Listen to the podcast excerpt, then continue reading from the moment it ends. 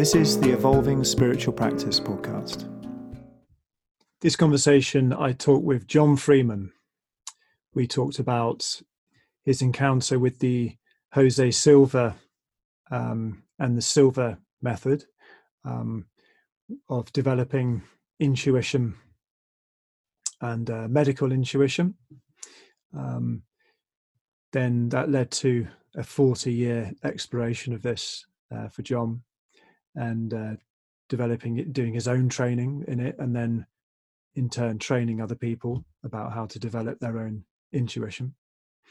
Um, we all talked about the integrating the the insights of quantum physics into our worldview and how it hasn't quite permeated the mainstream um, view of reality out there and how a lot of school education in uh, science is is still very much embedded in the um, Newtonian view of the world. And uh, we talked about how he, uh, John, met Don Beck um, and uh, became interested in spiral dynamics. And uh, did, he did lots of trainings in spiral dynamics, and then in turn became a trainer himself, working with individuals and organizations. So I hope you enjoy. John Freeman, thank you very much for for joining me um, and uh, kindly sharing your journey with um, a multidisciplinary, integrated approach to life um, across these four fundamental broad domains of body, heart, mind, and spirit. Um, as a the same uh, having a similar conversation with many people, and as I was saying uh, in the introduction to those, I, my hope is that people listen to these conversations and stories about how people have found their own way with this stuff because it's not a an off the shelf cookie cutter approach. This is about finding uh, your unique uh, journey, um, but at the same time, um, paying the dues to some of the traditions and the insights of modernity and post modernity too. Uh, so it's not just um, going uh, willy nilly, you know, what, whatever you want to do type of thing. Uh, we're not kind of promoting that kind of, uh, you might call extreme narcissism of uh, approach. Uh, this is this is a kind of a subtle thing, which is why it's good to hear lots of stories about how different people have done it because they're all unique and different, and uh, people can can see uh, how it mirrors their own journey. So that's my little preamble. And uh, we've known each other for maybe oh, uh, well since about 2007, 2008, that kind of time, I believe, and um, something like that. I've lost track. Yes, yeah, I agree, but I, you're, you're, probably right. Yeah, and we've done um, several uh, retreats and workshops together around this stuff, um, which is how we got to know each other. Um, and uh, it's been a while since we've spoken together, so I'm, I'm, looking forward to catching up. And in fact, your personal journey, your kind of life story with this stuff is not something we've explored together. I've, you've never told me, so I'm uh, kind of interested to hear about it. So, uh, with that, that, all that said, um, where do we start, John? Well, I guess you're you're kind of asking how did I how did I get into this and what got me where I am now with it, and it's been a fairly kind of um, meandering, unpredictable. There's certainly no plan, even if I look in retrospect. I you know it's kind of hard to to see anything that looks like a plan. I guess I was always somebody who had big questions. Um, I came from a family, or at least from a father, who had big questions, big political questions. His his favorite question when he didn't like something that was happening in the world would be why don't they do X, whatever he thought X would be the better answer. So I think I grew up with that in my background. And when I was a teenager, certainly I, I just really wanted to know, particularly how people think. I mean, I did uh, sort of take that general question of why do people do what they do on board.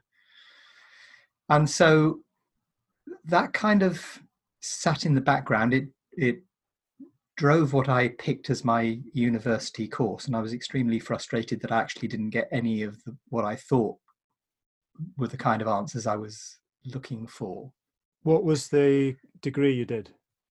I did a degree in human sciences, which was a very interesting degree. It was a it was an experimental thing that uh, that Oxford had just started. Uh, in fact, after I went, I went up to to study philosophy and psychology, and um, philosophy was, as far as I was concerned, a lot of people asking damn silly questions and coming up with uh, inevitably silly answers. Psychology was a bit more promising, but actually it was very kind of experimental psychology because they wanted to be uh, rigid and scientific. And so I kind of came out of that dissatisfied and ended up actually. I got fascinated by computers and I went into um, into business, uh, working with um, first as a programmer and then uh, then getting into analysis and so i have a fairly extended career that followed from that and that might come back into the conversation. But what i also did uh, a couple of years after university is i got married and i was really um, i was really very ignorant about myself i was uh, made choices from low self esteem, desperation, went into a marriage that really was not working. And what that led me to do was I was kind of looking, I was in a book, book help, uh, knowing nothing about kind of self help books, and something just kind of shone off the page at off the off the shelf at me, and it was um, it, it was about Silva Mind Control, a guy called Jose Silva who produced a, a training back in the late 40s.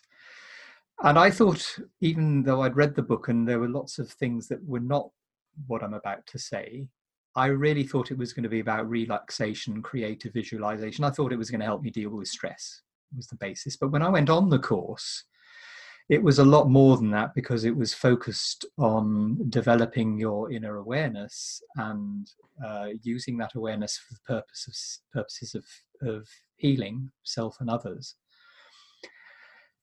And there was a process that we did on the last day of the training where we were kind of we were put into a situation where our task was to connect with somebody who we all we had about them was their name and their location and their gender. And we were meant to detect whatever it was that somebody else in the group had put down on the card this is what their health challenge is and i had no expectation that i would be able to do anything like this and so i was kind of getting absolutely nowhere. And then somebody suggested that I should do the technique, which is one of the ones we were taught, which is to imagine yourself putting on the person as if they were like a, a helmet or a bodysuit and being inside their experience. And the instant I did that, I had uh, an intense awareness that caused me to kind of tilt my head and screw up the left hand side of my face. And I had the th- notion that there was a pain in the back of my head. And I said, Does this person have a brain tumor? And that turned out to be what was on the card. And that was a completely jaw dropping moment for me. It was a, a real kind of uh, uh, oh, what do I do with that moment? Because I'd been totally brought up as a rationalist. I was an atheist. I was um, had no idea of anything in this in the world that you would call spiritual. But I realized right away because I had that sort of scientific mindset and background that everything that I'd been taught about science had a huge piece missing in it because it said that what I had just experienced was impossible. And so that was the trigger for what is now almost a 40 year onward journey in which uh, I got involved with loads of things. I mean, too many to so mention. Would, would, would this fall under the umbrella of uh, medical intuition? I'm thinking of I'm thinking Comes of uh, Caroline Caroline, Caroline Myss, Myss, who um, people like that, and I I understand um, that there's been a lot of. I'm talking of the science. I I, th- I think there's been quite a lot of research, scientific research done in conjunction with Caroline Myss. Is that is that right? It, well, it, that, that's right because for many years she worked uh, closely with um, Norman Shealy, who was uh, the the head of the um, kind of alternative medical uh, interest body in the states, and so he he did a lot of giving her a case, seeing what she came up with, finding out whether that matched what was reality. So yes, um, I don't know if that's ever been published scientifically, but it was certainly there was a huge body of evidence that they uh, they worked with, and uh, Caroline Myss is you know probably in my you know top five people of of people I've followed all those years. I think her work and her books continue to be leading edge. Um, and you know, I don't subscribe to many YouTube channels, but hers is one. Yeah. I, I, so, the reason yes, I bring that up was just just to give um, some people some kind of purchase on this, what, what you know, rough field that this is in. well, yes, and and quite correctly so. The thing I think that kind of I, I would have to say in relation to that is I certainly don't regard myself as a medical intuitive or even as a skilled intuitive.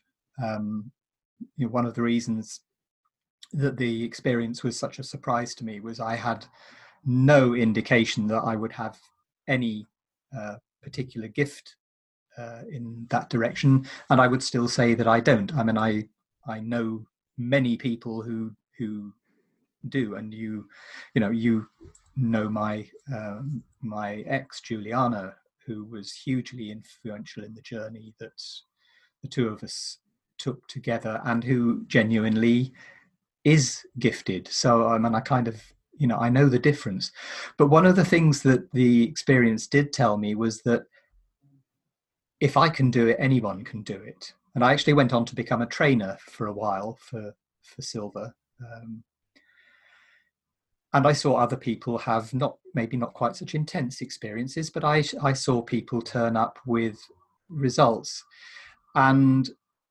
so the background of what I'd had as an experience was in the realm of medical intuition, but it goes much wider than that because it is it's couched in terms which I would still use, still do use in in the way I uh, put my own intuition training material out, which is that what he described as extrasensory projection, so which is dis- different from ESP, which is usually called extrasensory perception. It's this notion that you, from your inner senses, can locate your uh, your detection, your ability to know what's going on anywhere in in time and space.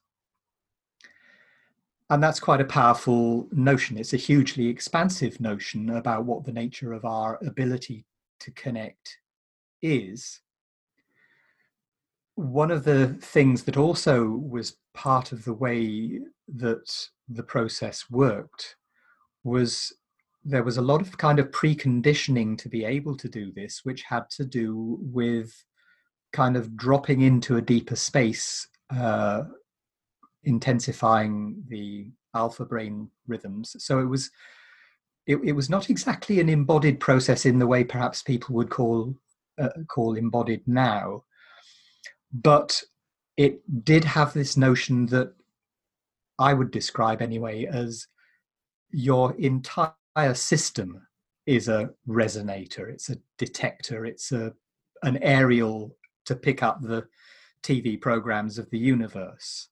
So there was this fairly strong uh, sense that this is not just something which sits up here or in in a kind of brain spirit disembodied place which a lot of you know a lot of the ways of talking about spirituality they're taking people up and out in awareness my perception and my path has been very much given that I actually started off as a not very embodied individual.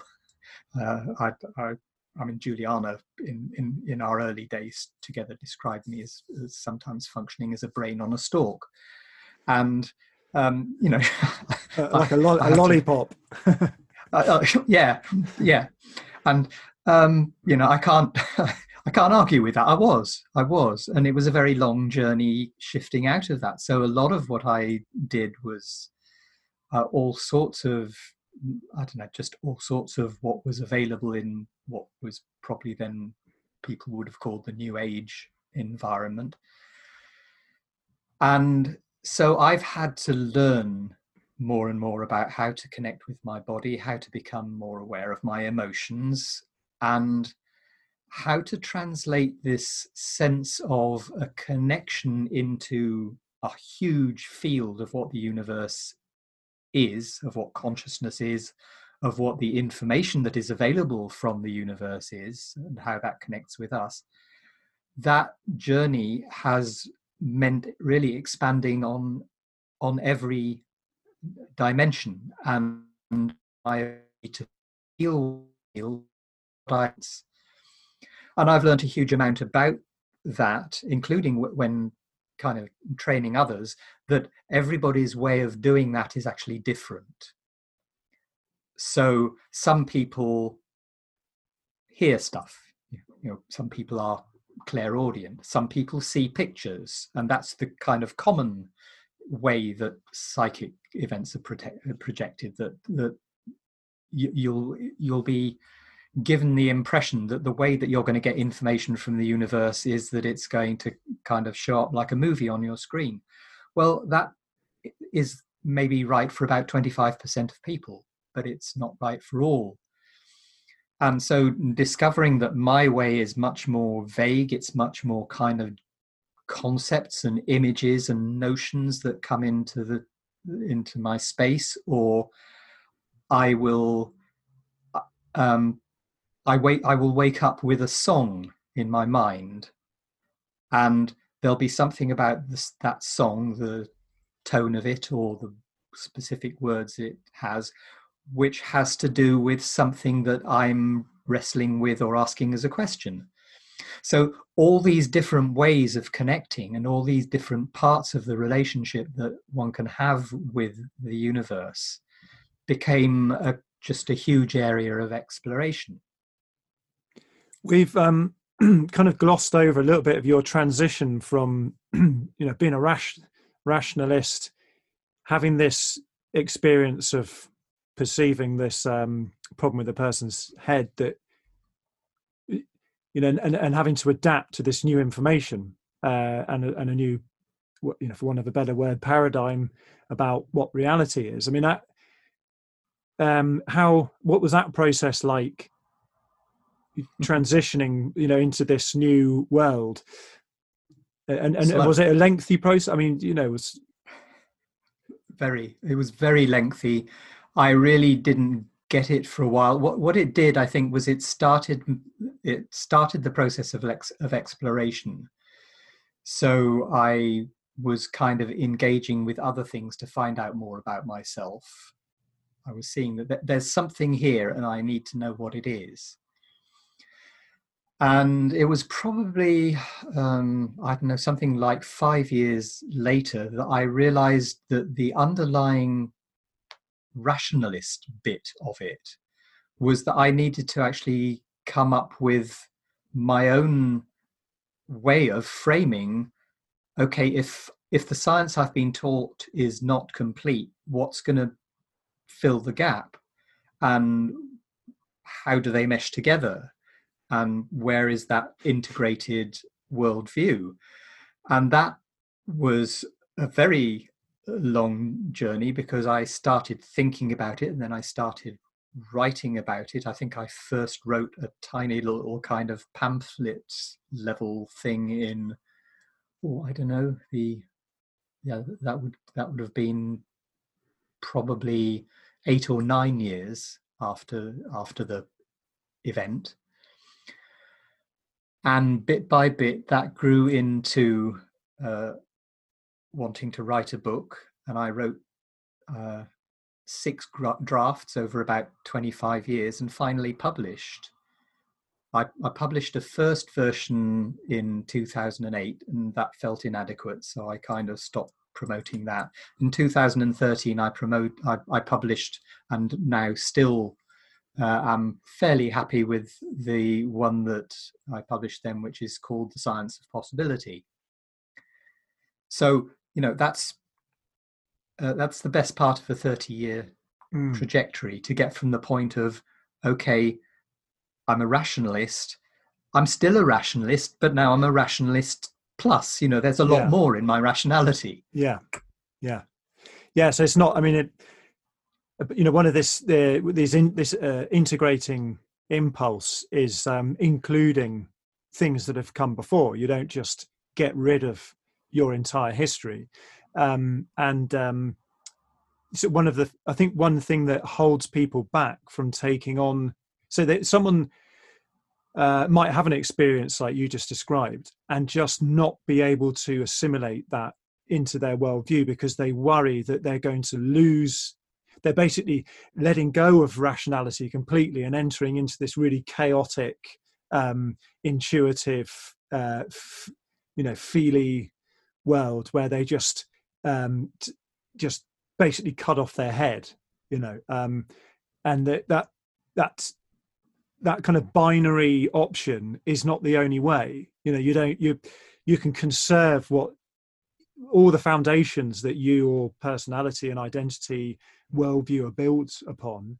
Uh, you know, you're just building on top of that uh, and not getting rid of the foundations of, of who you are, which is quite an important I mean, it seems very simple when you just when I describe it, but a lot of people, um, it's it's uh, it's a they're trying to make an either or decision. I'm either going to be this or am I going to be that?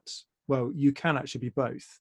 Um, yeah, you you can. I think that's a really use, useful observation that you've just made. And you know, the other thing that happens with people that I've certainly uh, witnessed is that they they have something uh, an experience of that kind and um, it, it kind of scares the crap out of them and they they run away and they think they put they put it in a compartment and say i'm not going there mm. and they live their lives as if it had never happened i think i think that happens with psychedelics um, for some people they a little bit like um, you know, where in the Bhagavad Gita, where Krishna reveals his true form to Arjuna, and he just like can't handle it. It's like, oh no, no, no, yeah. Yeah, so are you sure you want to see this? And he's like, yeah, come on, show me. And he's like, ah, no, no, no. You know, so, um, I, I, so you know, sometimes it can provoke um, a, a, an expansion of someone's identity and worldview. But you know, the the uh, the other alternative is a very much a contraction, shrinking away from. No, no, no, no, no. That was too much um, I don't want that in my life. Yeah, and I guess I was I was sort of lucky in the way that the events I've described unfolded, in the sense that um, there was never a point at which something happened which was truly scary. It just did, it, you know, it, I was just curious. And I mean, you talk about psychedelics. It, it doesn't I, I, I wouldn't have mentioned the, but I, I you know I went to university uh, 1970, 71, 72. I mean, it was part of the curriculum, um, uh, at least underneath the unwritten curriculum. Uh, and I didn't have any experiences with that that I would say made a difference to what happened later, but it's quite possible that actually they did create a certain sense of my perceptual field being more open. And actually, looking back, I had read all sorts of stuff. I mean, I was reading Castaneda when I was at university and um, Timothy Leary. And so, I mean, I kind of had yeah i i sort of had a notion that there was something there that other people were doing it just didn't relate to me until i had the the, the experience on that training so yeah of course you know when, when, you look back you can say well everything's connected and there are no mm. accidents here and um yeah i i i there was some underlying sense that my soul prior to incarnation had had chosen a path and I was taking it even if I had no idea what it looked like. Um, and I mean that would now be my my worldview. I do believe that um, that that is what we do as souls. I so I see myself in that context and uh, the nature of our incarnational journey as being uh, yeah that we we came here with at least with some questions or to ask or some experiences that we were choosing to have. And of course you'd find that in Carolyn Myss as well soul contracts you know that's mm. all part of her her world. Um so yeah it, it all kind of it all hangs together in that sense. So you've you've you've you've done this training you, and you've you've started training people um in this stuff um, were there some other things which were starting to emerge around this? Uh, I, I, know you got into spiral dynamic, spiral dynamics um, very deeply and did all sorts of trainings in that and delivered trainings. Uh, indeed, I mean there was a long time in between though those two things. Okay. So well, what, what was what was going on in in this long? What was going on between? between? Yeah. What was going on in between? Well, the, I think one of the things that happened was I got in uh, into uh, rebirthing and the, what was uh, then called the loving relationships training, which was a kind of creation of the re- rebirthing movement, because all the problems that I was having that you know I I described that got me into the bookshop were really about how kind of relationships and me and how do I relate to um, women and so I mean I was I, I was doing I was doing rebirthing for s- several years. I could you just describe what rebirthing is? What's rebirthing? Rebo- rebirthing is a kind of yoga based technique um, in origin um, that Leonard Orr had kind of brought out of his experience and uh, his connection with a, a a guru avatar called Babaji. And it's a process of conscious connected breathing. And it's called rebirthing because one of the things that it can take you back to is the experience of your birth. And it has underneath it the concept that there are things that happen to people during the birth experience in which they make conclusions about the world, like um, that it's that it's painful or that um, it's you know my experience was one was one of shock. I was born really fast, and so I had instead of having a kind of gentle birth transition, I was just kind of whoosh. You know, it was like a, a three quarter of an hour of labour, as I understand it. And um, so some people come in um, to the world because their mother is experiencing pain, they come um, they come in with the notion that I cause pain to women, or um, there's a reaction around them in the birthing room where they're perceived to be um, ugly, and that's either either said or they pick it up intuitively. And so they carry that. So the idea of rebirthing was that if you go back and you re-experience your birth you can actually unwind the intensity of of whatever those thoughts are. I mean i would now say there are much easier ways of dealing with that that stuff. Rebirthing is really hard work. Um, so it, it sounds a little bit like holo, holo, holotropic breathing it probably is. I don't actually know. I, I don't know that technique specifically, but there is a lot in you know. there's a lot of techniques that begin with with HOLO that are in that that kind of realm of the real understanding of the depth of the mind body connection and how much is kind of embedded in in our our, our body mind and mm. how that uh, uh, drives our lives. Well, breathing techniques have obviously got a, a long very long history and, and they're and they're extremely popular.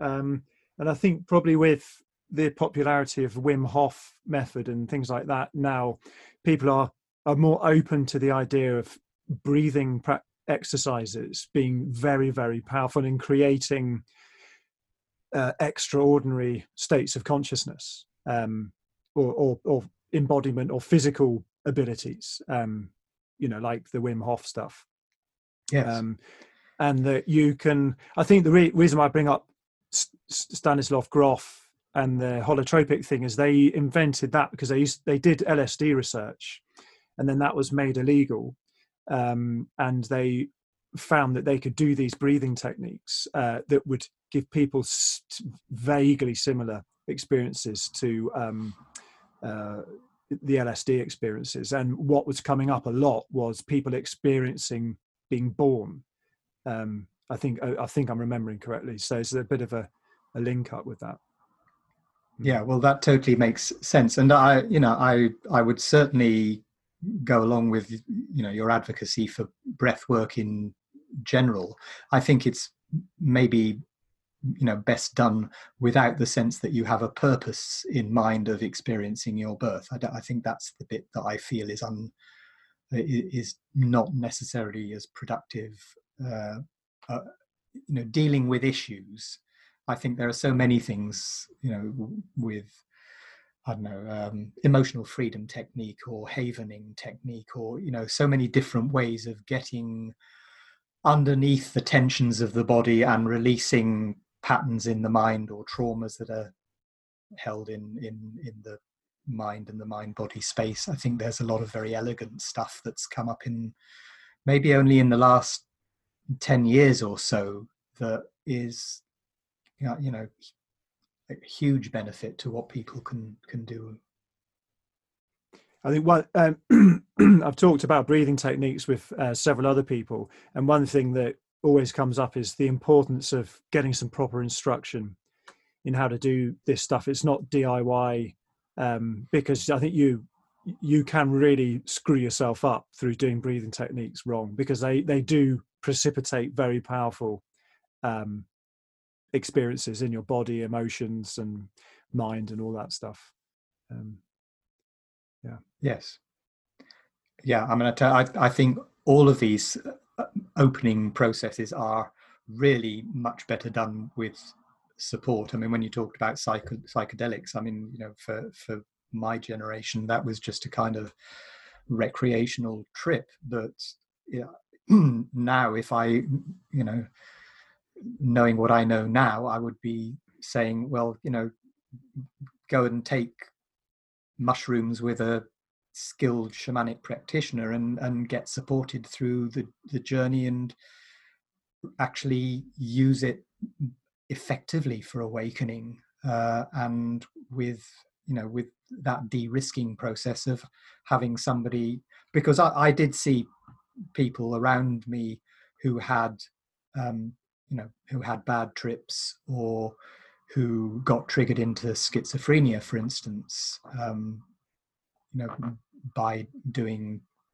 uh, drugs badly so all of these things really they should you know they should come with a health warning mm.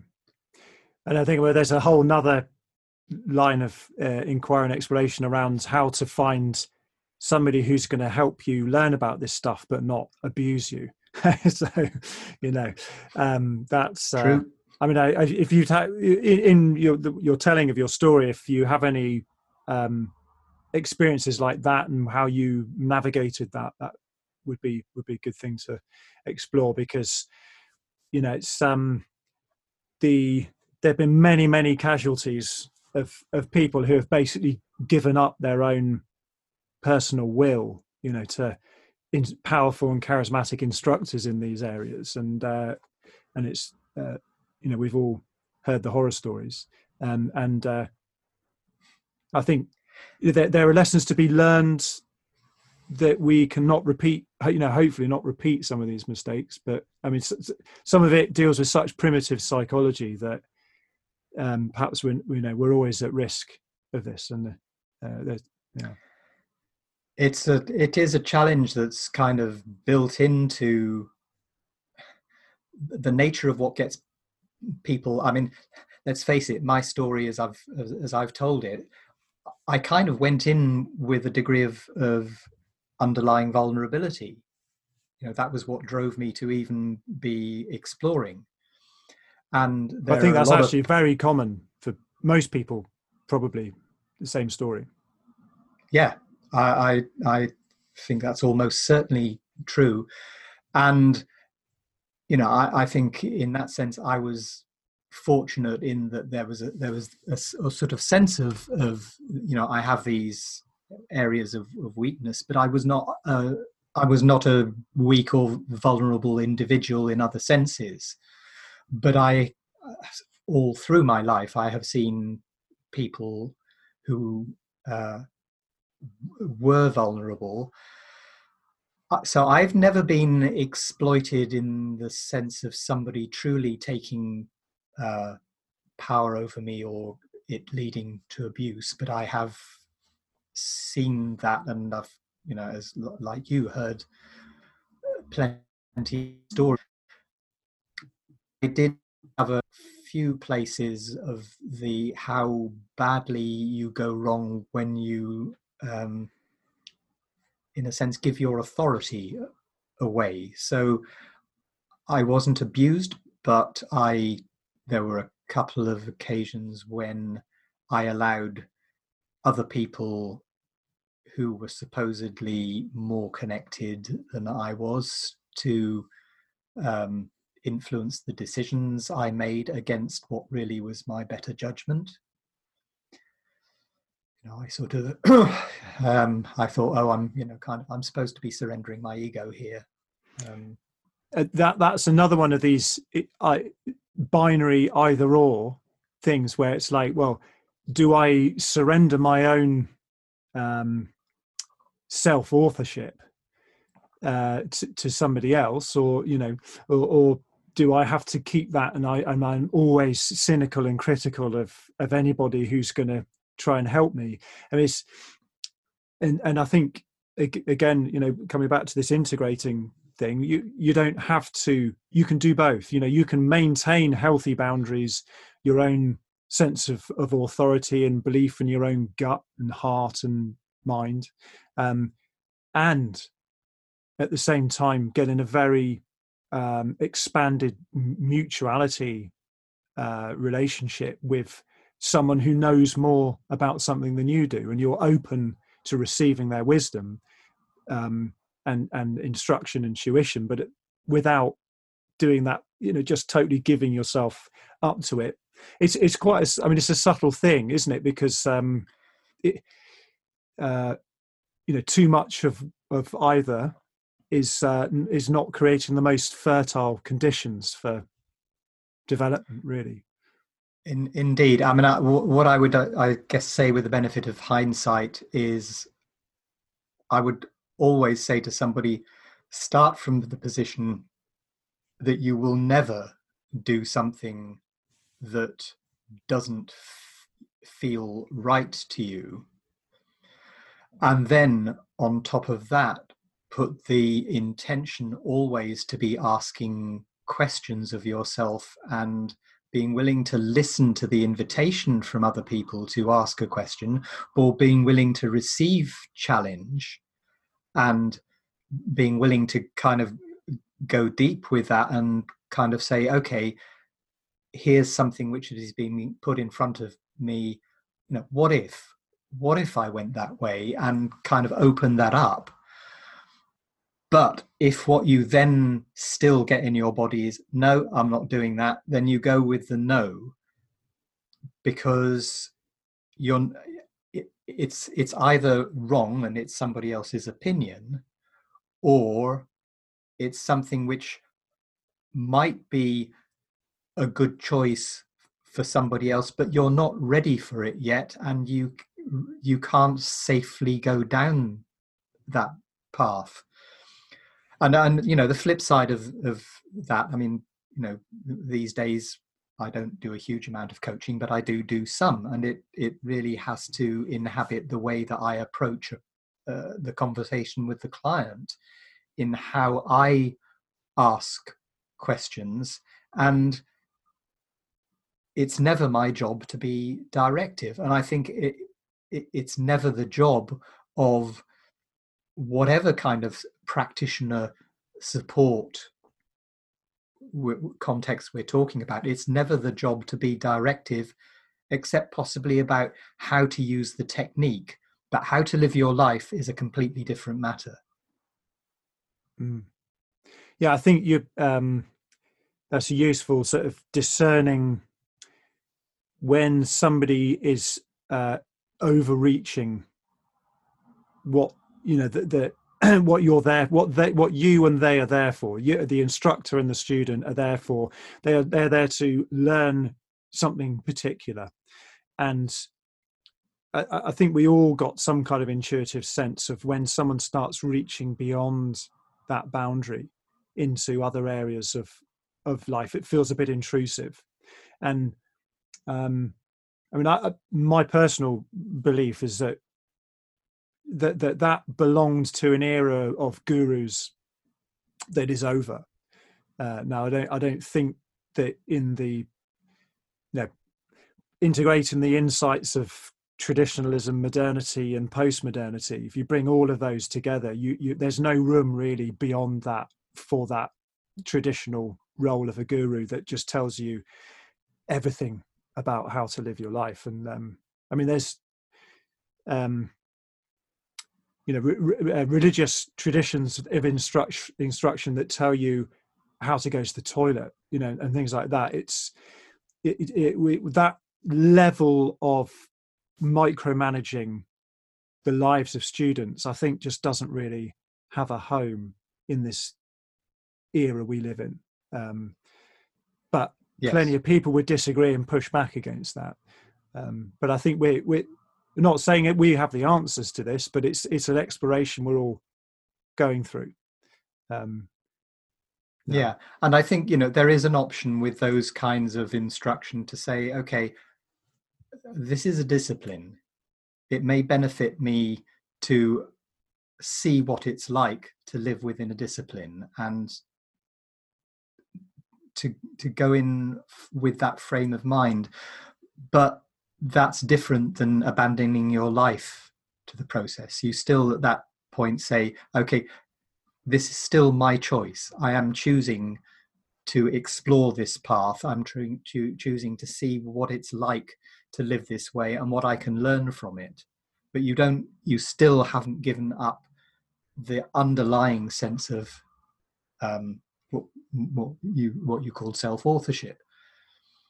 The one place I, I, I got into trouble with most, and it happened it, well, it, same place but twice, different people, is with channels. Because people who channel, they are kind of placed in the position where you're not you're supposedly not hearing them you're hearing the voice of some outside spiritual authority coming through them. And the the two times where i made unfortunate choices on the basis of what was being said by channels in both cases i later saw that even though these were quite gifted channels, nobody is immune from their own internal perceptual filters.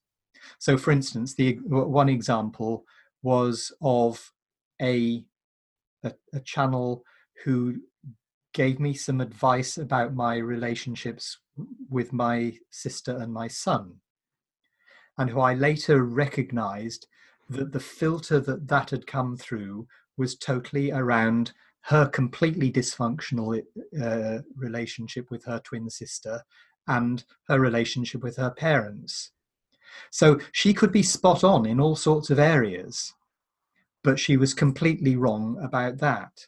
So, you know, channels have feet of clay too, and it's it's this is like it as you said, it can be quite subtle as to how you manage that relationship with the notion that there is a universe which kind of contains information and, and, knowledge and spiritual wisdom that is much greater than what I've got inside here.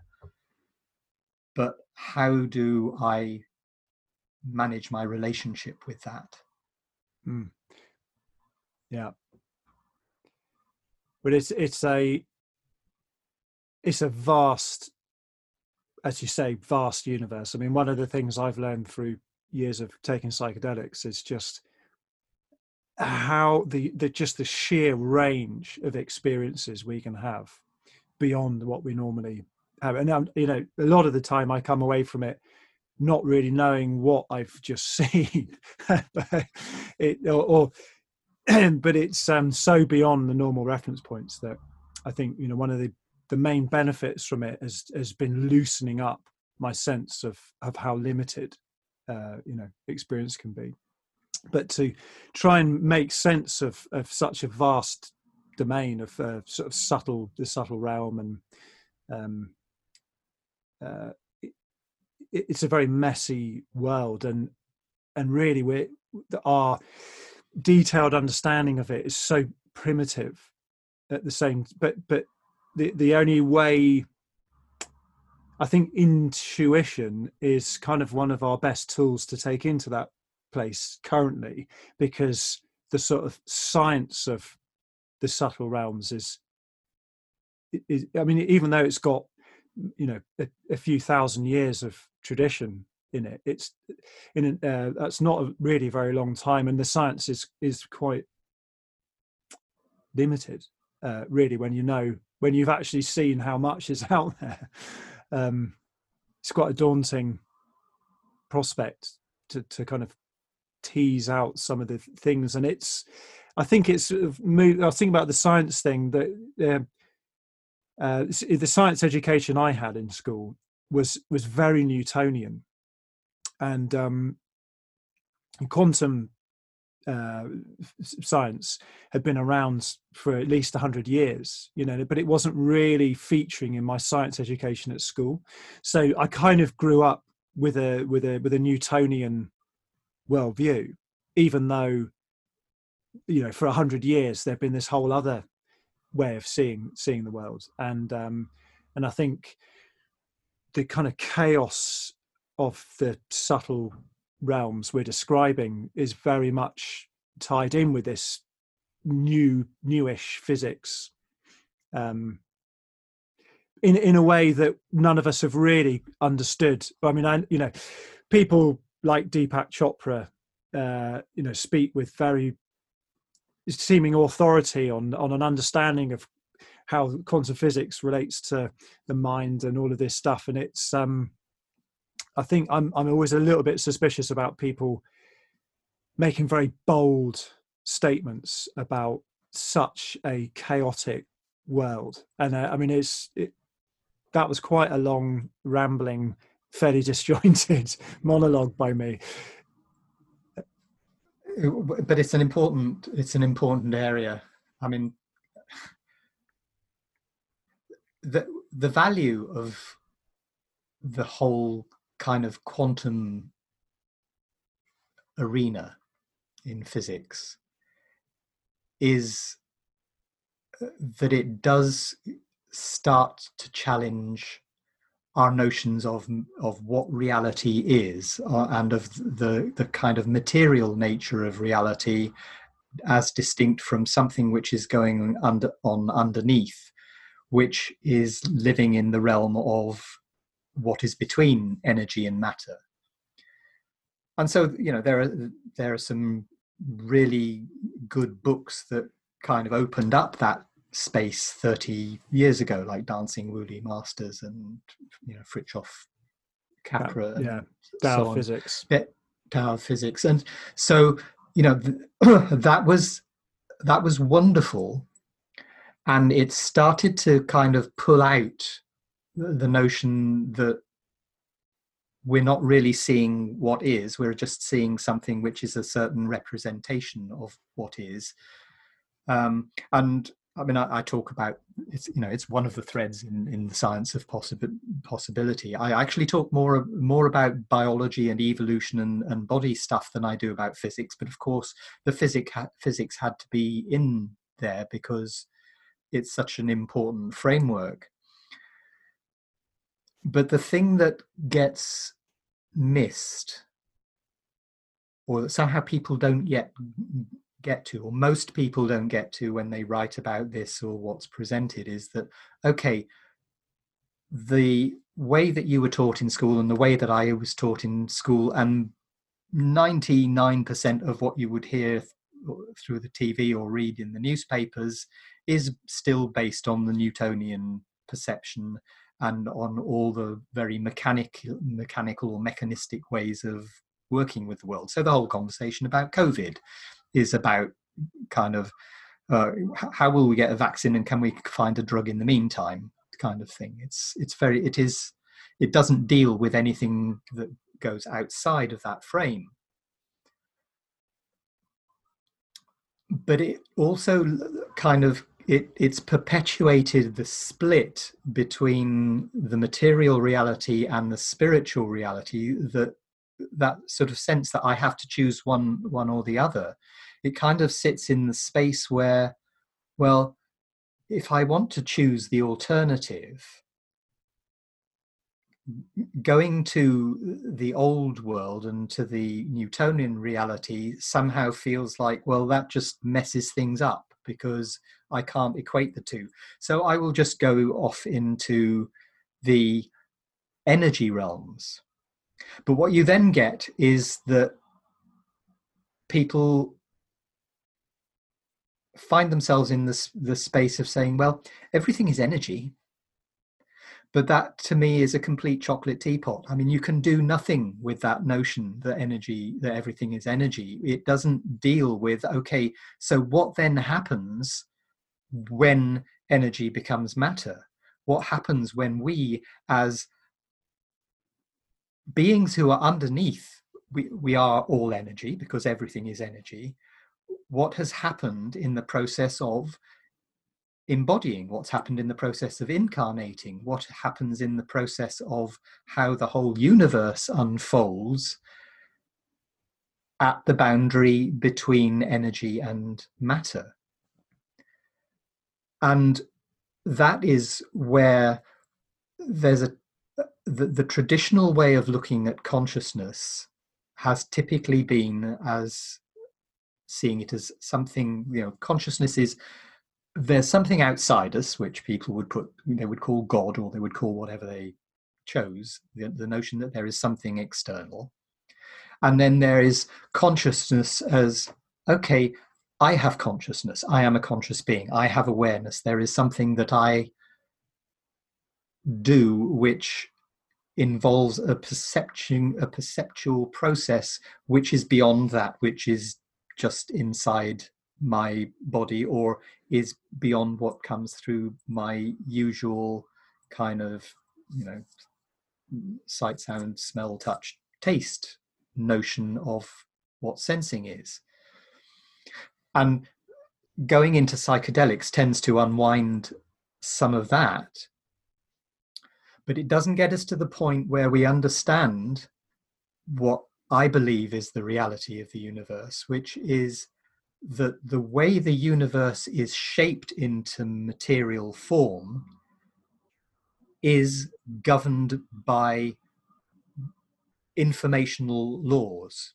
It's governed by processes of information flow that describe what shapes things will take. And then when you expand that into how we are as human beings, that actually we are beings of information who are currently manifesting ourselves as physical incarnated bodies. And it is the information that the universe holds about itself, it is the information that underlies who we are that drives the unfolding of creation.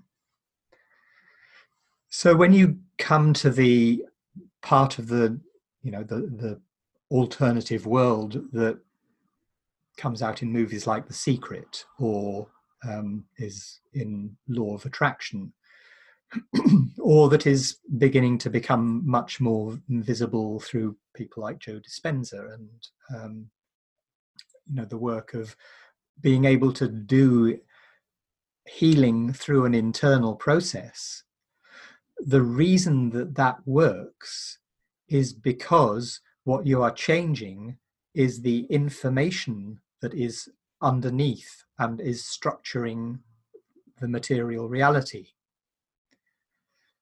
and that's quite a huge shift really to to to make from the thinking that we have matter and somehow consciousness is kind of beyond matter to the perception that consciousness runs through absolutely everything and is what manages the shaping of everything and what manages the process by which you or I create our reality probably in terms of lots of people understanding this or seeing the world this way probably the best chance of that happening is is is ai unlocking some of these secrets for us perhaps. I don't know.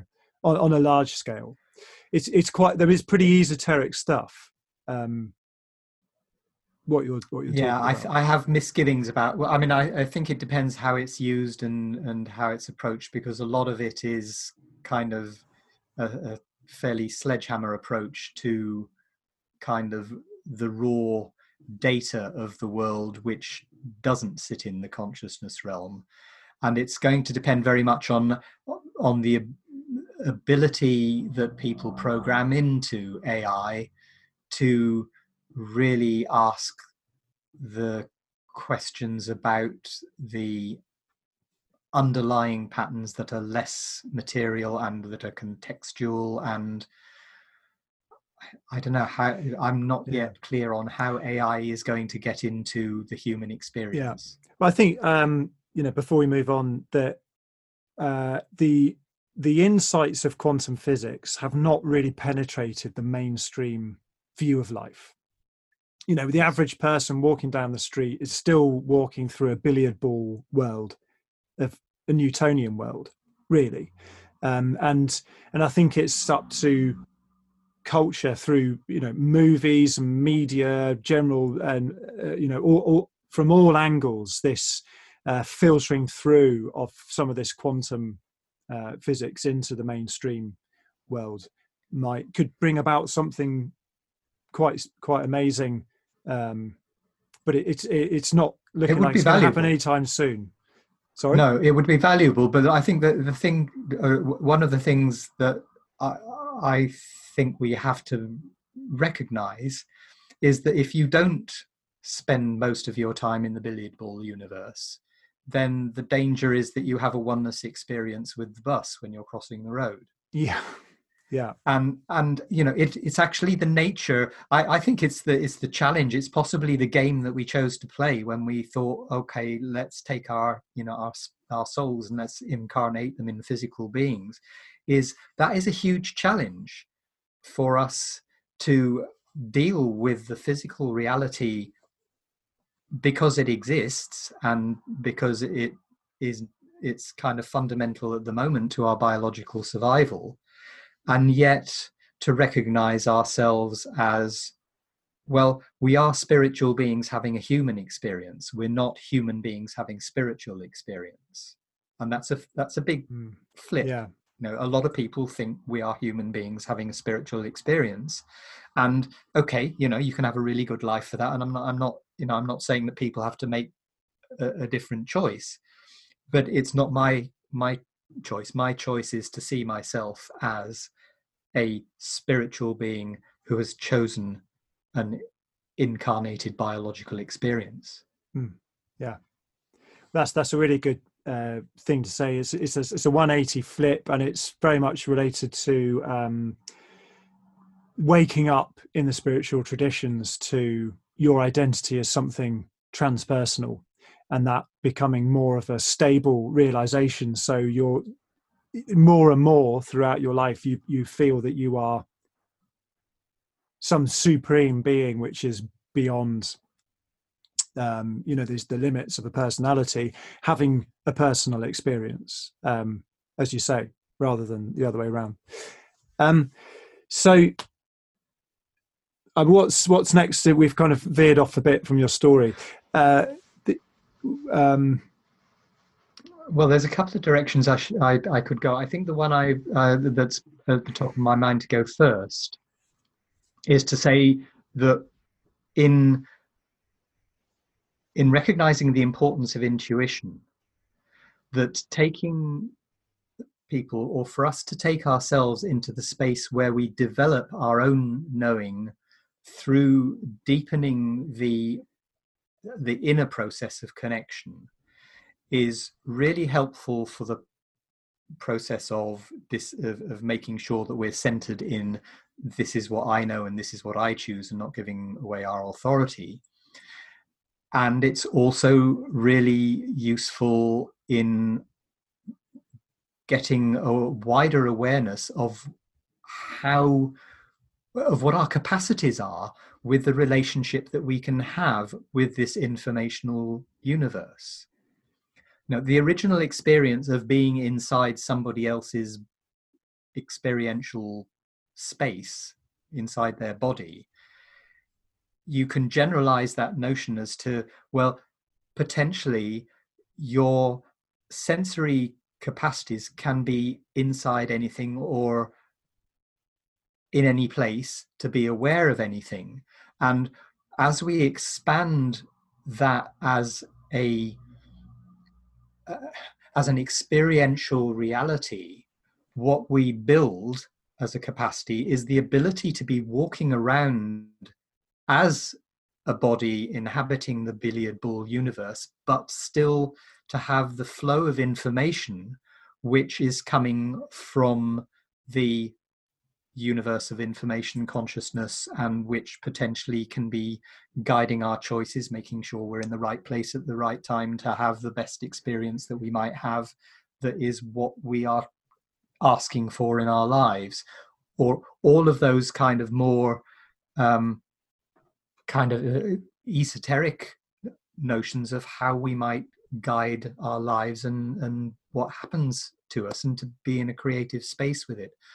So you know that to me is why the the stuff that i do around people training their intuitive capacities why i think that's important and why i think it's valuable because it then begins to inhabit every other part of uh, our experience, what, whatever it might be. You know, could be being more sensitive when you're playing squash to where the ball is going to be that you're a fraction of a second further ahead of the game than you otherwise would be it it has no kind of necessary context you it's something that can be applied in any part of existence it's like like being a, a jedi from yes. Star Wars.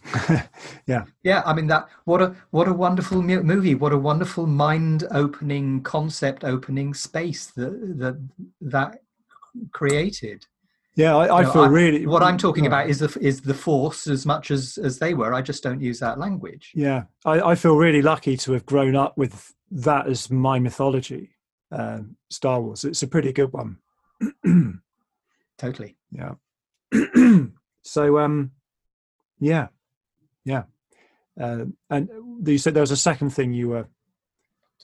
Well, the other the other place to to go, I think, is is the other big thread in my journey, and you kind of started to talk about it a while back was um, coming into contact with spiral dynamics was the start of something. I mean, in the meantime, you know, as well as doing all this personal exploration, I, I, I had a, I had regular jobs. You know, I was a, you know, I went from being an, an analyst to a project manager and an IT director, and then a IT consultant, and doing all that stuff inside business.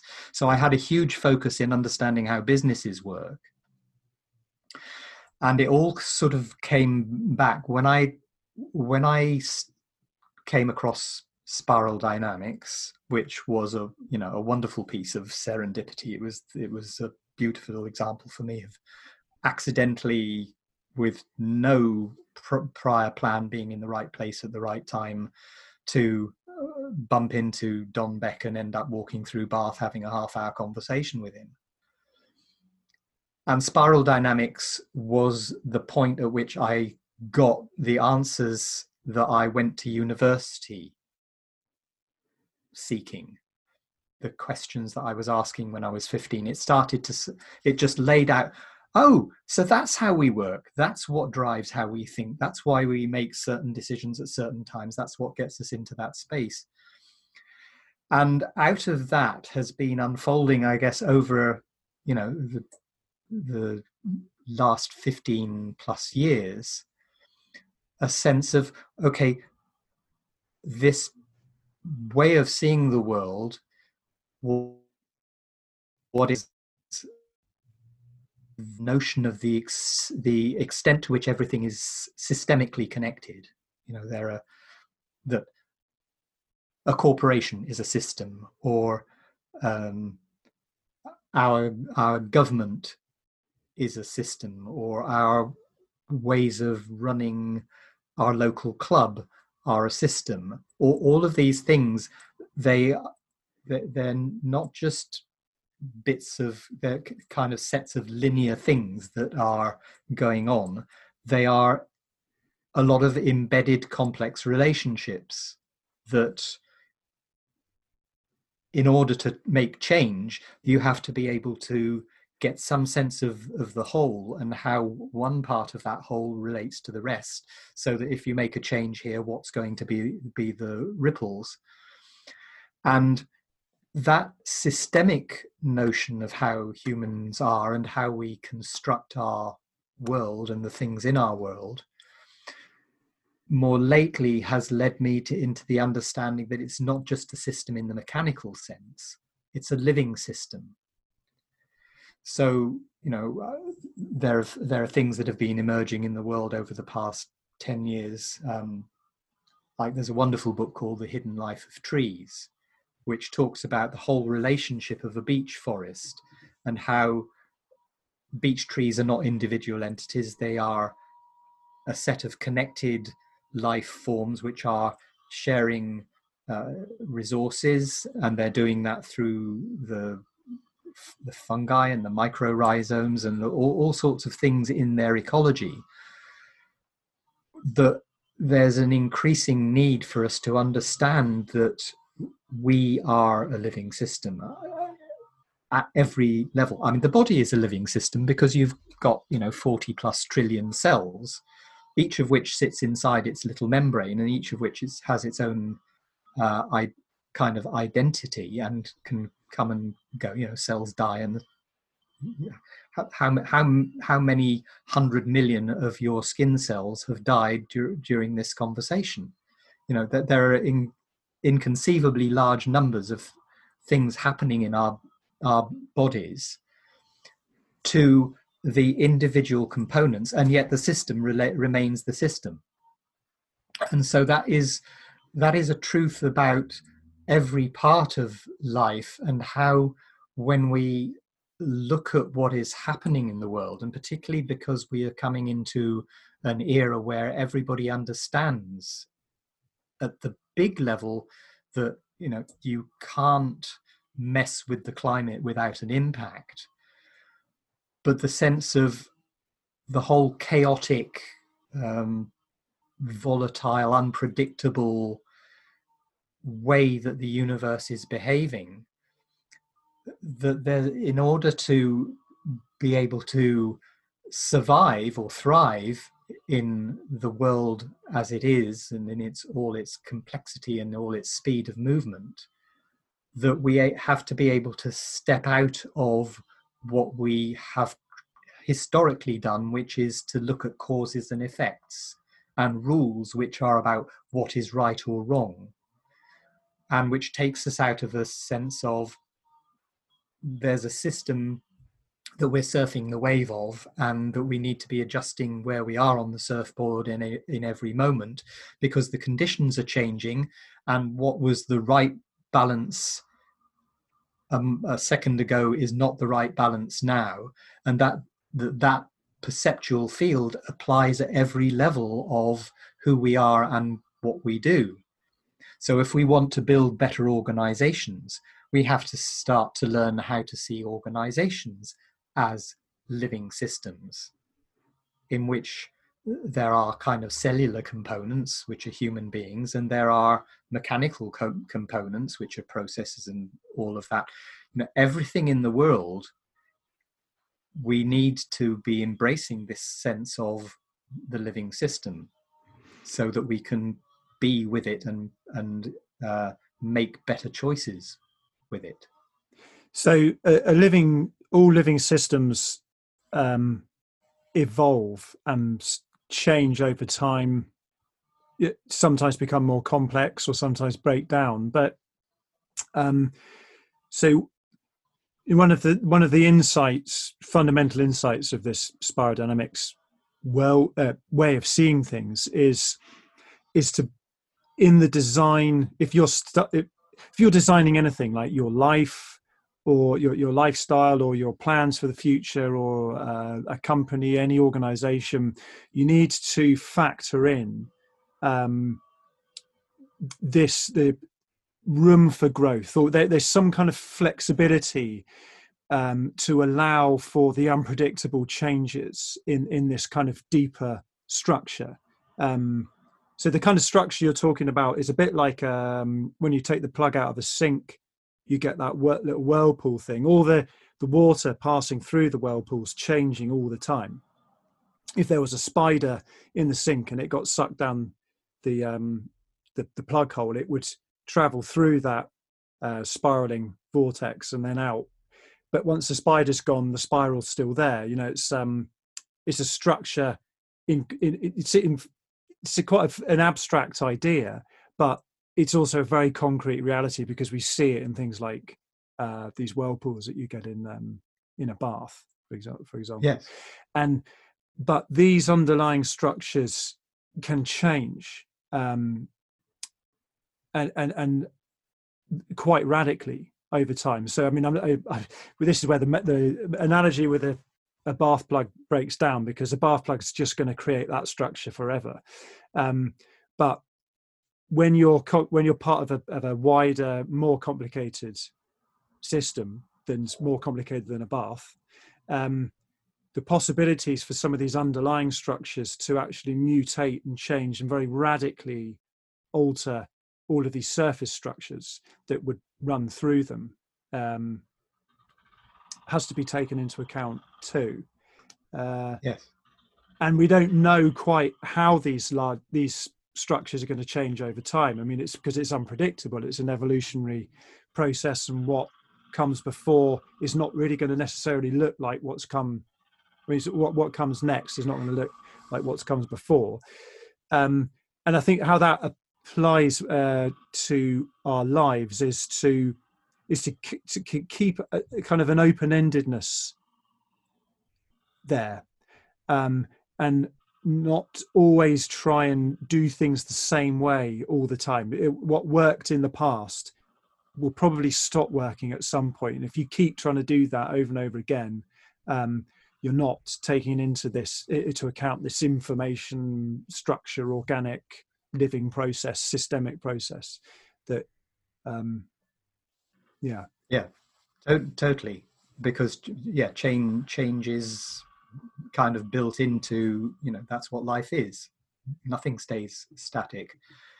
And so you know part of w- when you're looking at um, personal choice it is about entering the space where it genuinely is choice as opposed to habit.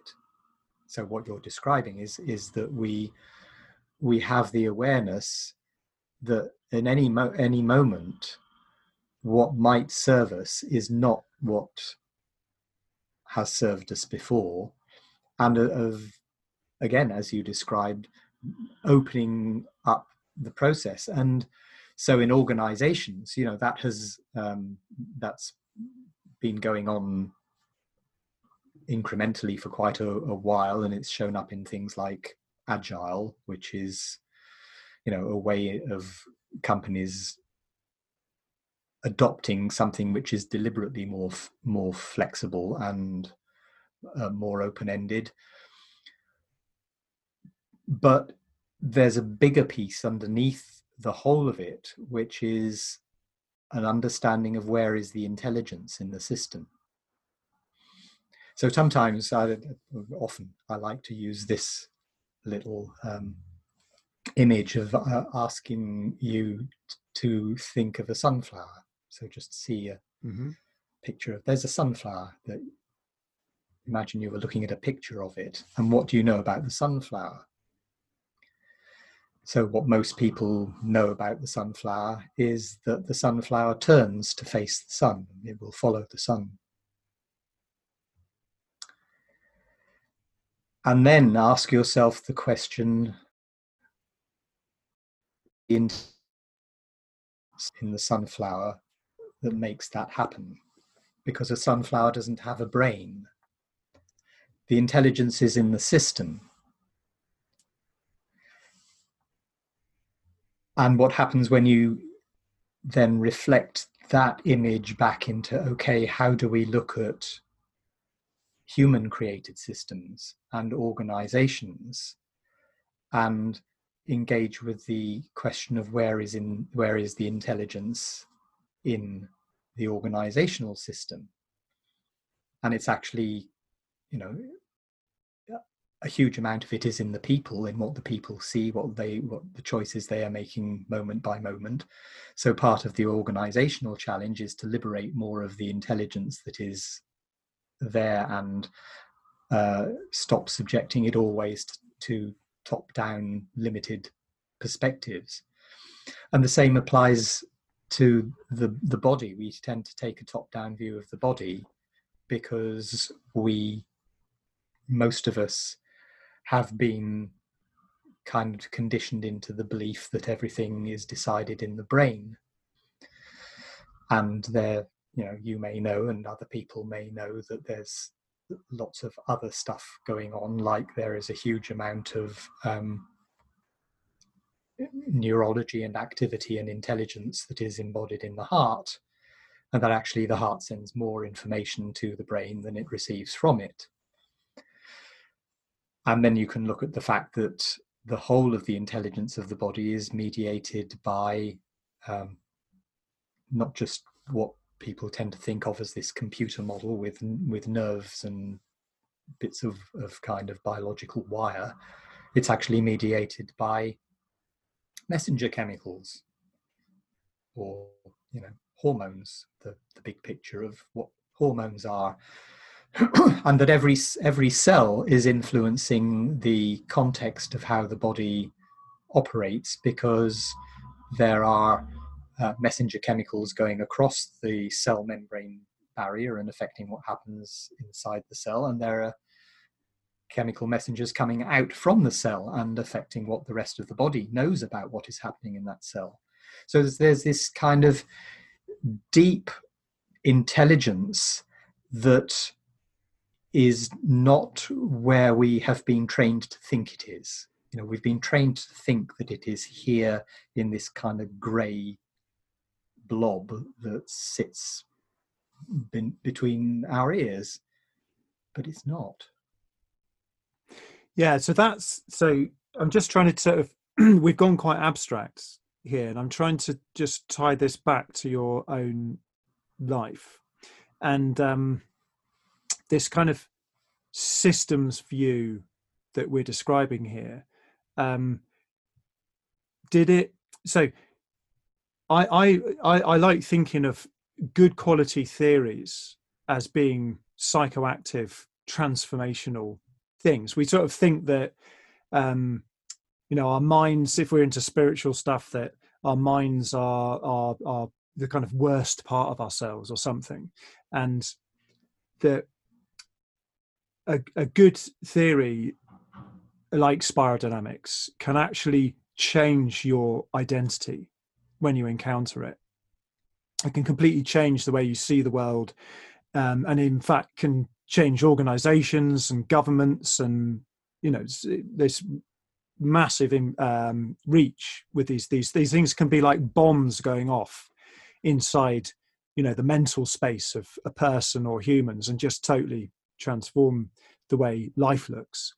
Um, so one thing that's it's um, uh, i'm sort of th- picking up there is that it changes the the way that I view my body to see my body as as an entire system, intelligent system, um, rather than as you're saying this between our hip between our ears. You know, that's the kind of HQ.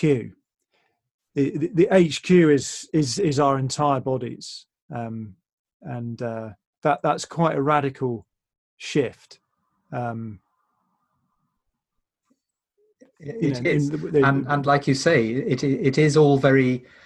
Yes, I mean, you know, I I do tend to go into uh, ab- ab- abstractions because it's how I think, but it does come down to practical stuff because based on spiral dynamics and what spiral dynamics allows an organization to reveal of itself you can begin to see okay what is blocked?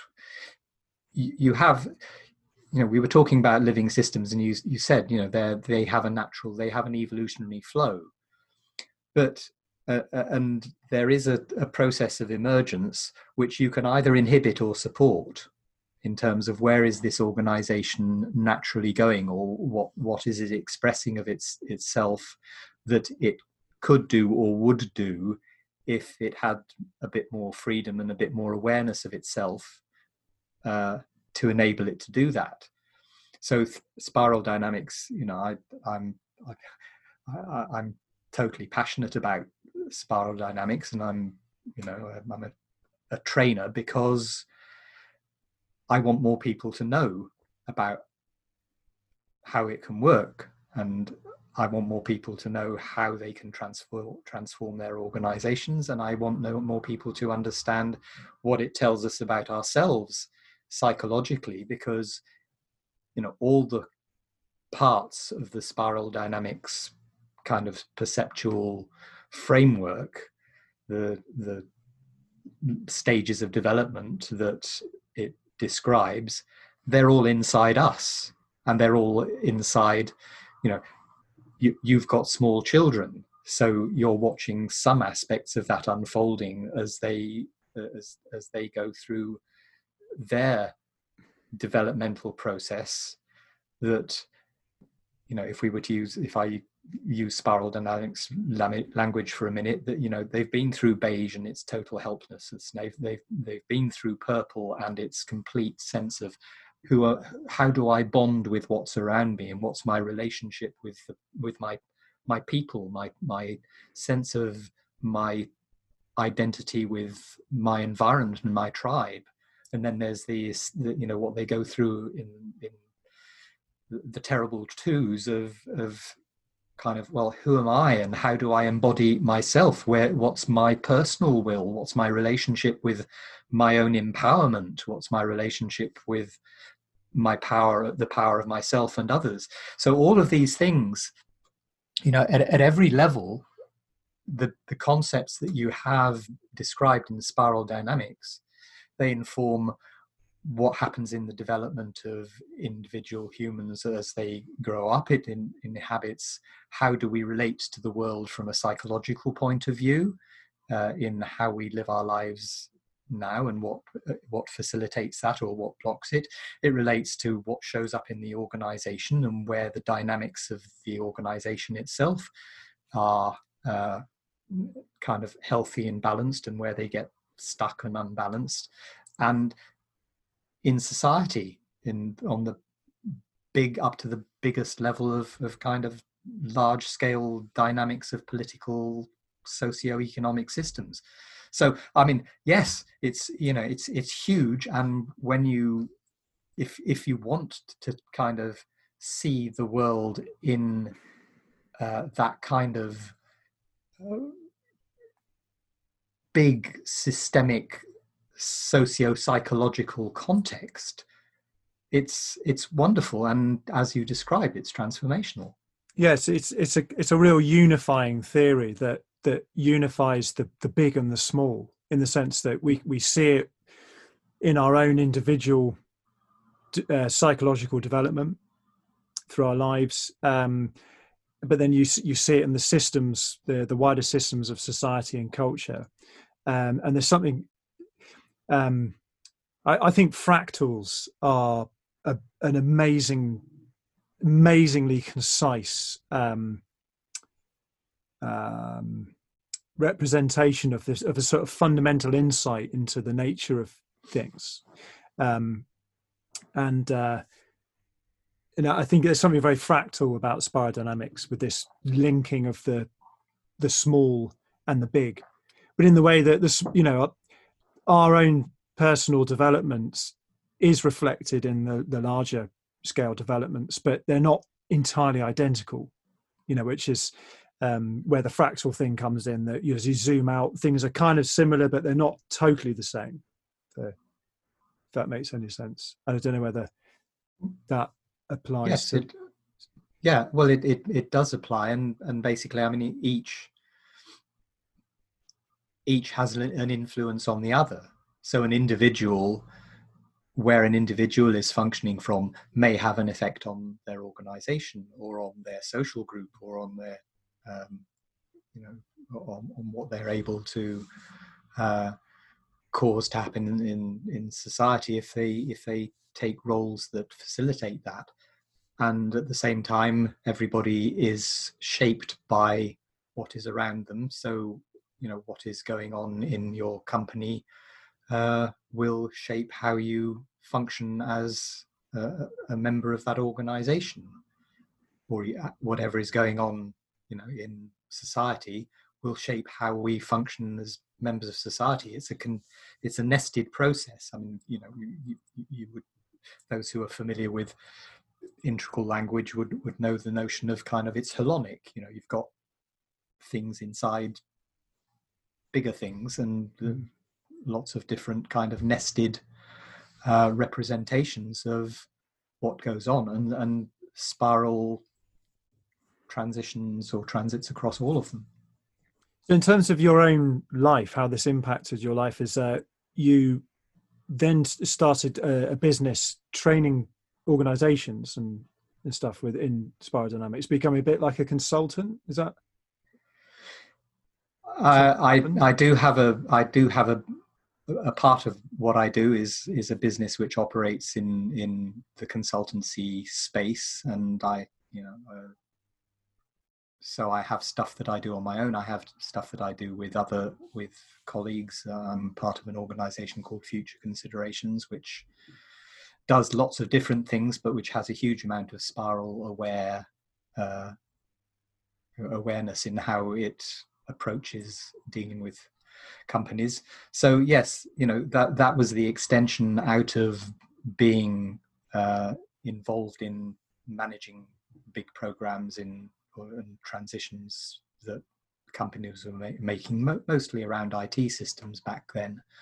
Um, is that recognition of what's the relationship between between the people and the systems and how do you make those flow together so that's an important part of my work. Um, just teaching spiral dynamics as a a theory in itself and as a practice in itself is a big part of what I do. So uh, I'm later today. I'm uh, doing the last in an online training uh, in organizational development as a spiral dynamics application. And in September, I'm going to start delivering another online training, which is about individual personal development, leadership, and coaching as an application of spiral dynamics.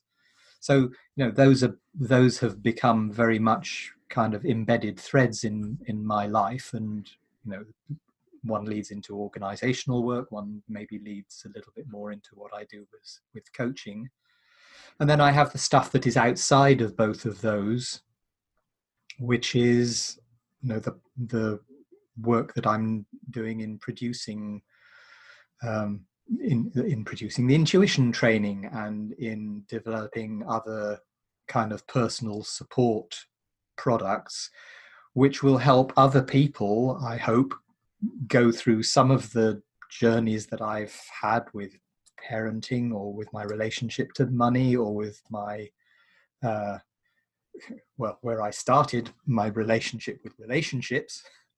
Um, you know all of these are things which i'm now trying to bring out what i've integrated over the last almost 40 years into something which will serve and support others. So as to you know facilitate uh, their journey and, and their learning with those kinds of issues.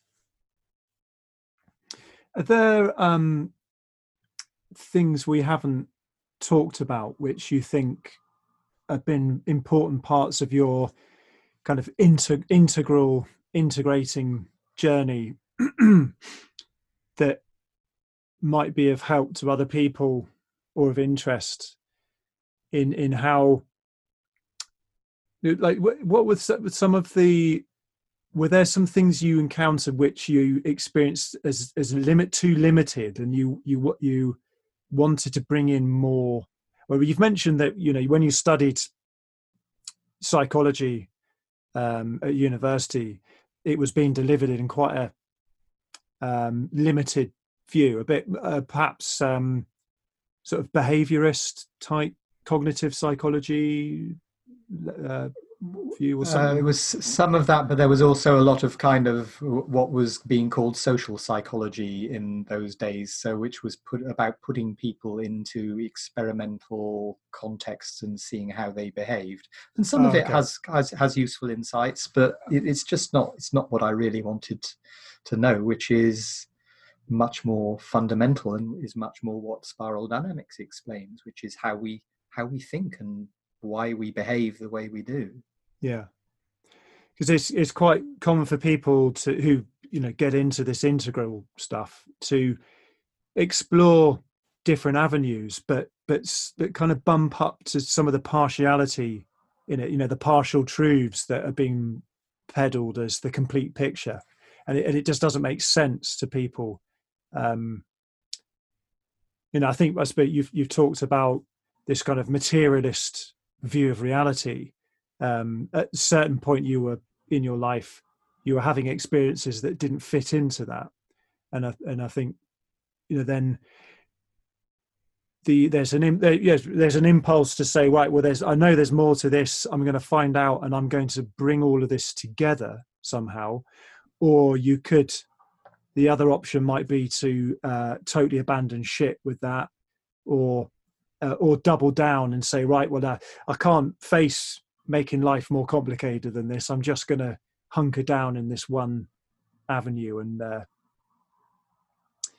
well, uh, totally, and it, it it is a choice, and of course, sometimes what hunkering down might look like is, oh, okay, I'm just going to specialize in. I'm going to learn about this particular aspect of life, and I'm I'm going to become really good at that.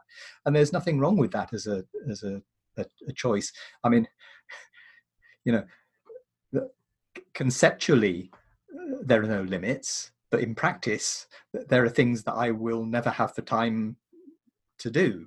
Mm. Uh, hmm. and there are things which I don't, I, I, don't, wouldn't particularly have the interest to do, or I wouldn't be very good at. Um, you know, I, I, I tried plastering once. I'm not good at that. You know, I mean, it's like um, I, I naturally I, I have a natural tendency to to want to see what what's it like to do this. I think the thing is to be open and to be willing to kind of unless unless your intuition or your knowing of yourself says really this is not a place for me of being open and willing to say yes to what shows up and and one of the things um, it occurs to me to talk about uh, which again goes right back to uh, it's only a couple of years after um, the original Silva training um, and is connected with it because as a when I became a trainer, I'm talking mid 80s at the um, onset of the AIDS crisis. And um,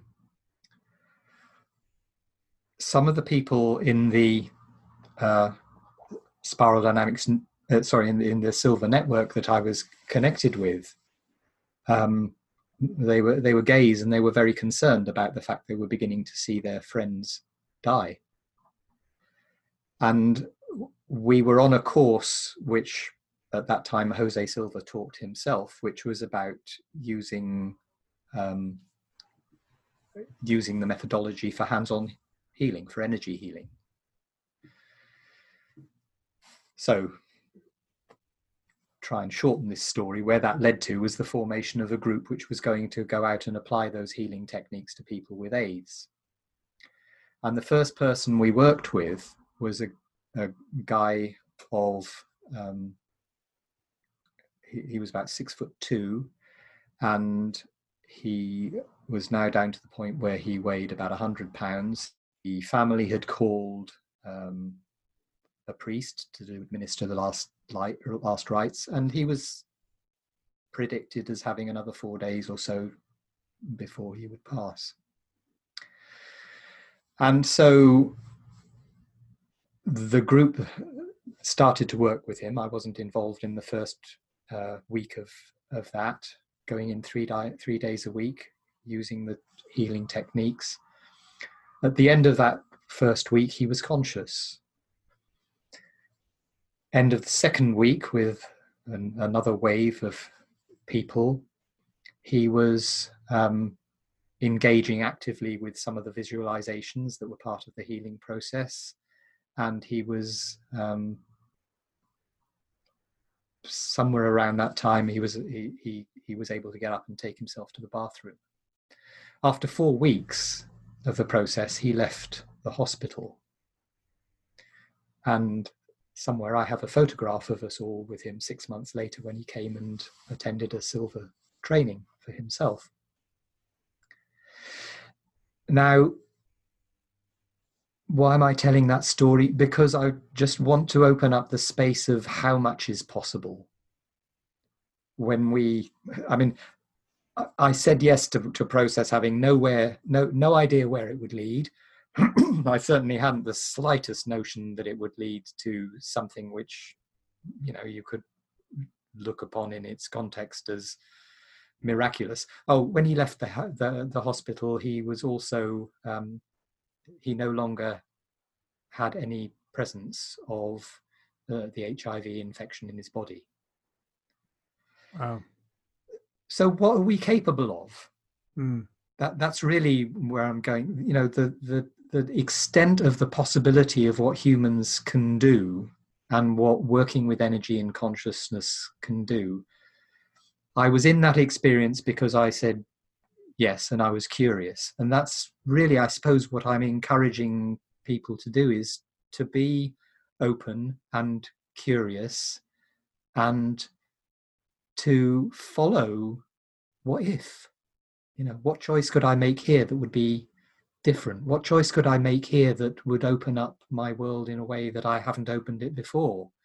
And to just live in that mindset of awareness and curiosity and choice and engaging with the sense that there's a flow here what you know what if i could just get in get in more in the flow.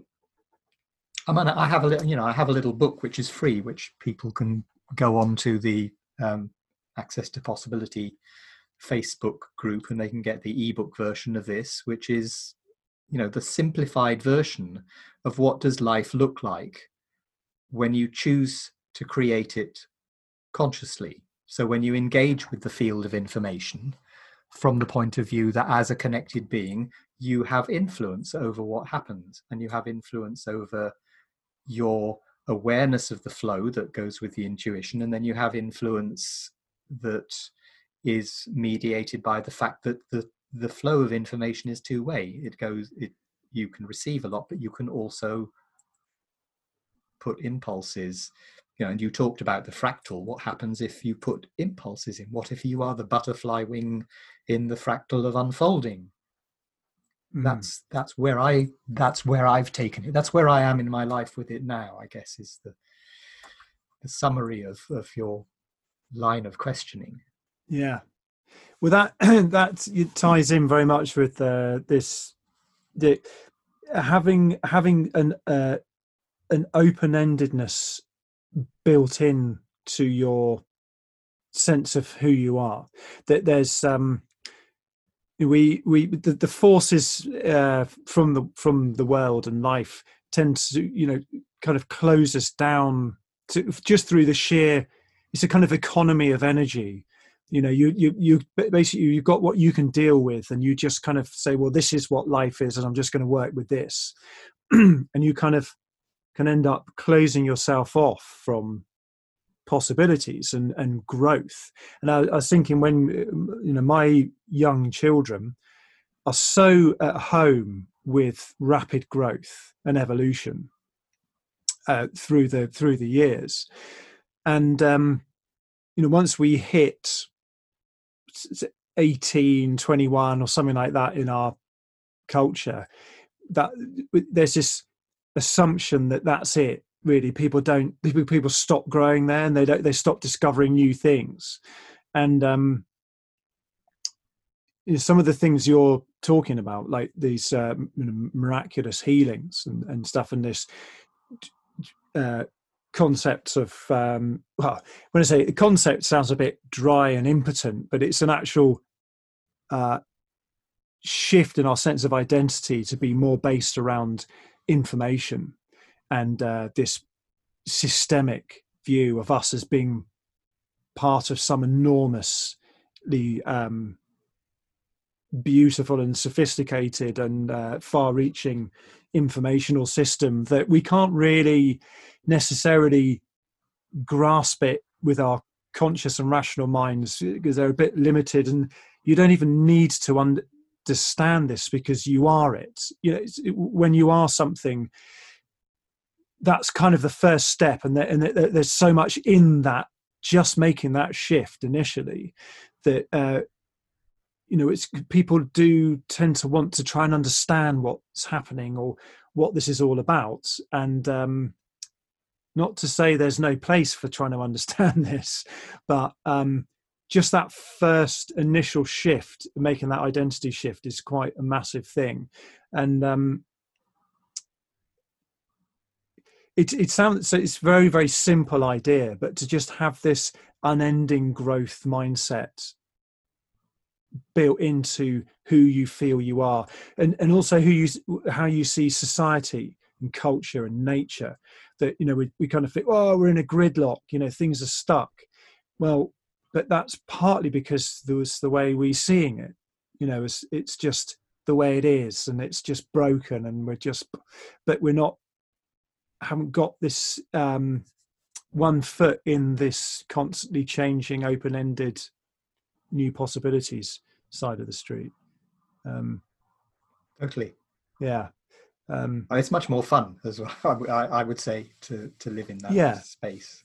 Yeah. yeah. I mean, you could call it a sort of progressive impulse, but possibly uh, to make it a bit more normal normal language. You've got this sort of conserving impulse and a progressive impulse, and obviously you need some kind of harmony between the two, because otherwise, if you take all the conservation away, you've just got pure chaos. You know, so it's this this kind of yeah balance of the two. Um, so you have some things, some other. You're uh, you're developing a podcast too. I understand. Is it I too early? actually- Is it too early to talk about that? Well, I, I haven't totally decided that that's where I want to go. Actually, I'm at the moment more interested in doing what we're doing, which is being on other people's podcasts than I am in having my own. I will probably do more live streaming um, on, you know, through through the Access to Possibility uh, Facebook page. Um, I'm not sure yet wh- whether to go to a full blown podcast. I'm having conversations with um, a, a- a very interesting uh, woman who I did a podcast with a couple of weeks ago about the possibility that we may jointly do a podcast which will be about relationships because she's interested in that and I've had lots of material that I developed on relationships and never put out into the world and maybe it's time.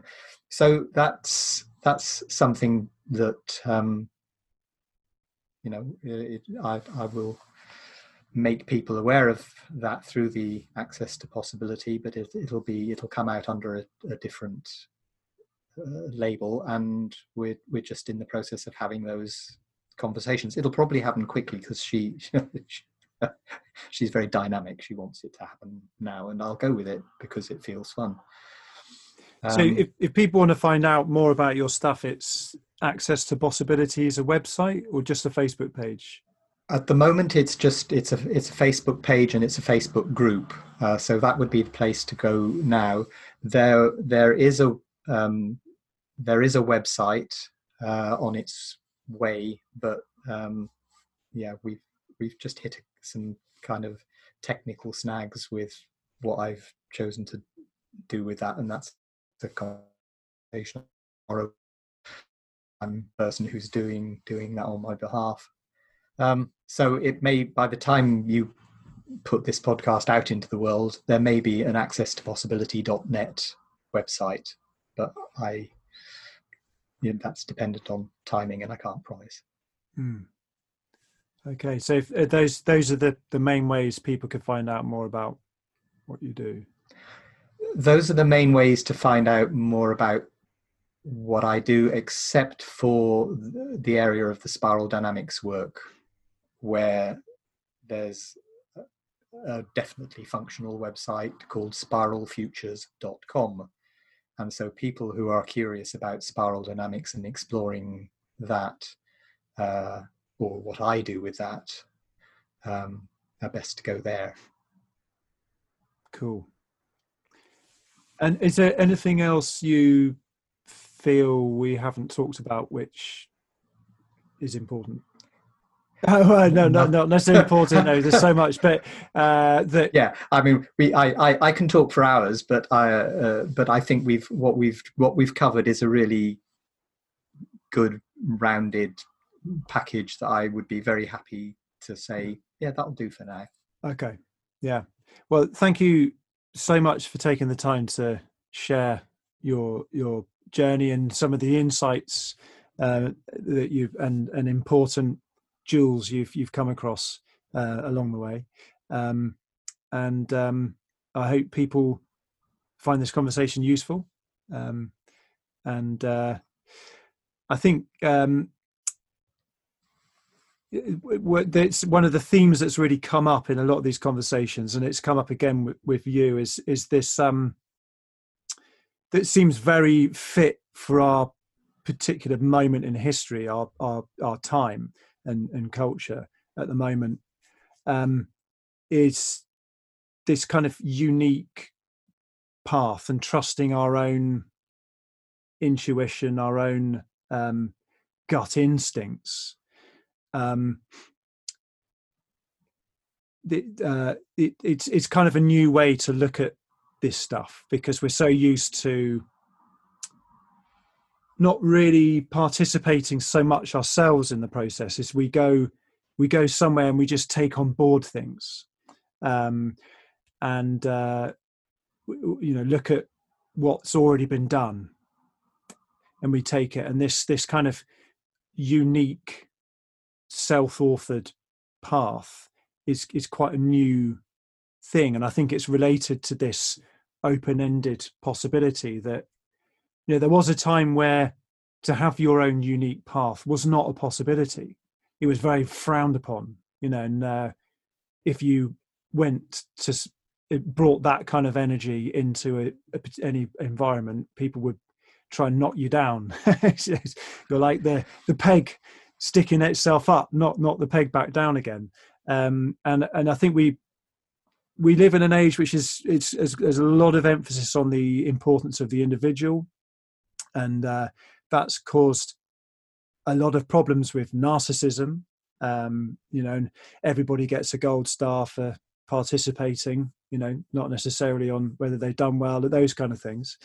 Um, but at the same time, people worry about, uh, you know, that kind of the, the dangers of narcissism and um, uh, even you know going so far as to be solipsistic about life and uh, just totally focused on on yourself. Um, that that people worry that about that. And uh, by that it's not yes, it's so not it's not always going to be the outcome of following your intuition and your gut. It, that's you're not just going to become a narcissist. Yeah. to, to, to, totally not because if you're if you're aware and using your intuition in that way you are aware of what the universe is calling for from you and the difference i think between the two spaces is uh, the, there's the the way that people have been encouraged to see individual individuality as kind of satisfy yourself and, and have what you want uh, as distinct from what you're talking about and what i'm talking about which is the desire for everybody to find their own place of true contribution into the universe because the big systemic picture is that if we're going to release all of the capacity of what humans can do, that is a bottom up process. And it means you being the totality of who you truly can be. And it means me being the totality of who I truly can be. And that comes from our liberation of ourselves and our self knowing and uh, f- and finding that connected space in which to express all of that. So to me you know what you've just said that that is the context for all of this. It's why i you know thank you for having me uh, here to have this conversation because that is my ultimate desire is that everybody should find more of that, release more of themselves, and that is the way that this planet will become the best planet that it truly can be. Yeah, we're all we're, we're niches, unique niches in the uh, ecosystem of this totally. massive system that we call our planet or universe, and uh, and uh, we we've all got our unique slot to you know fit into um, and and and that's a good thing, you know. Indeed. Yeah. Well, thanks very much, John.